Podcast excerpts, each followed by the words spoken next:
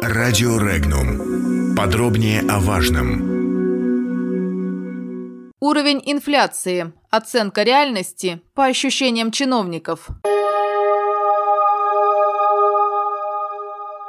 В начале 2019 года инфляция в российской экономике превысила ожидаемые значения. Однако это носит временный характер, заявил накануне министр экономического развития Максим Орешкин в рамках правительственного часа в Госдуме. Цитата. «Если говорить в целом про 2019 год, я уверен, что ускорение инфляции и замедление экономического роста будет носить временный характер. На самом деле мы это уже видим по ряду косвенных показателей», заявил Орешкин.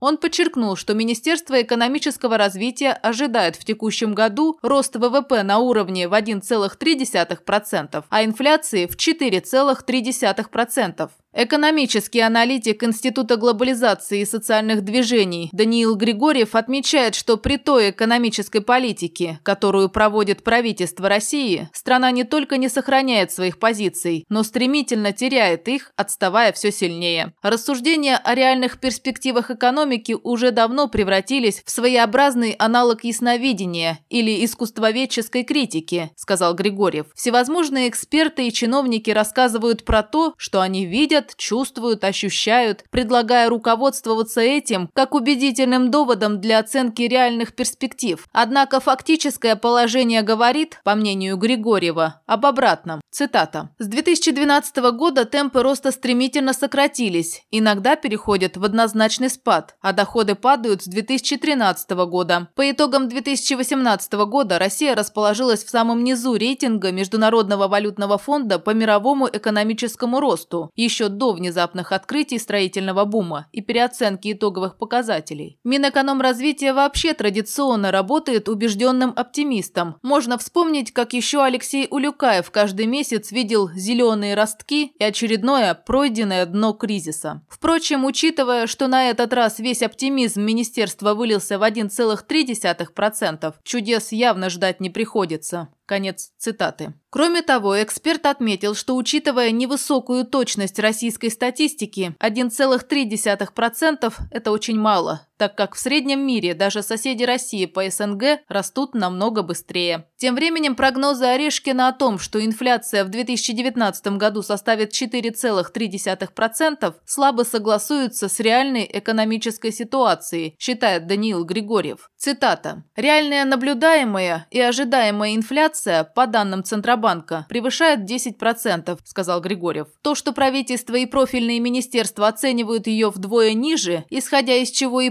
приводят всевозможные индексации обязательных выплат, никак не влияет на состояние затухающего спроса в экономике. Впрочем, строго говоря, предъявить этим господам нечего, а суть их утверждений сводится к тому, что низкая инфляция может привести к притоку инвестиций, экономическому росту, увеличению доходов. Разумеется, может привести а может и не привести. Притом фактически мы видим подтверждение именно последнего варианта. Но кого волнует буря за окном, когда прогноз погоды радуется солнечному штилю? Конец цитаты. По мнению экономиста Сергея Хистанова, главный фактор, влияющий на то, что инфляция в России действительно притормаживается, это недостаток платежеспособного спроса. Цитата. В России реализуется жесткая денежно-кредитная политика. У нас ставка заметно выше инфляции и нормы резервирования для банков довольно суровые, но сдерживание инфляции монетарными методами не идет на пользу благосостоянию населения. Конец цитаты.